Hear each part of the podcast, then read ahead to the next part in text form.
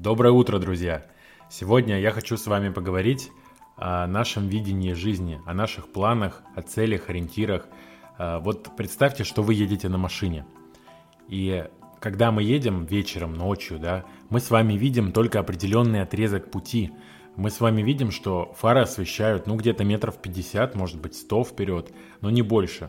И мы видим, что дальше мы даже не знаем, что там. В принципе, дальше могут быть ямы, дальше могут быть какие-то а, неожиданные препятствия на пути, но мы их с вами не видим. Мы видим только вот этот отрезок и видим где-то вдалеке ту точку, к которой мы хотим приехать. Сейчас есть навигаторы, и мы эту точку видим на карте. Либо мы можем ориентироваться на какой-то визуальный ориентир, например, там, да, а, на какое-то здание, может быть, да, когда мы едем по дороге в городе. И мы едем к этой точке, мы понимаем, что мы туда приедем.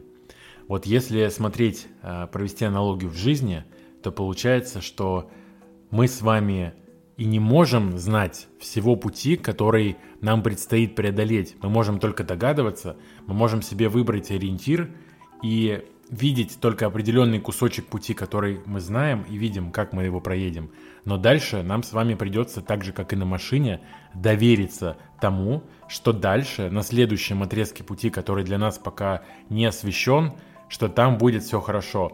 Когда мы едем на машине на большой скорости, например, на скорости 100-200 км в час, мы с вами должны довериться тому, что э, на следующем отрезке пути э, все будет хорошо что если будет яма, мы ее с вами сможем объехать.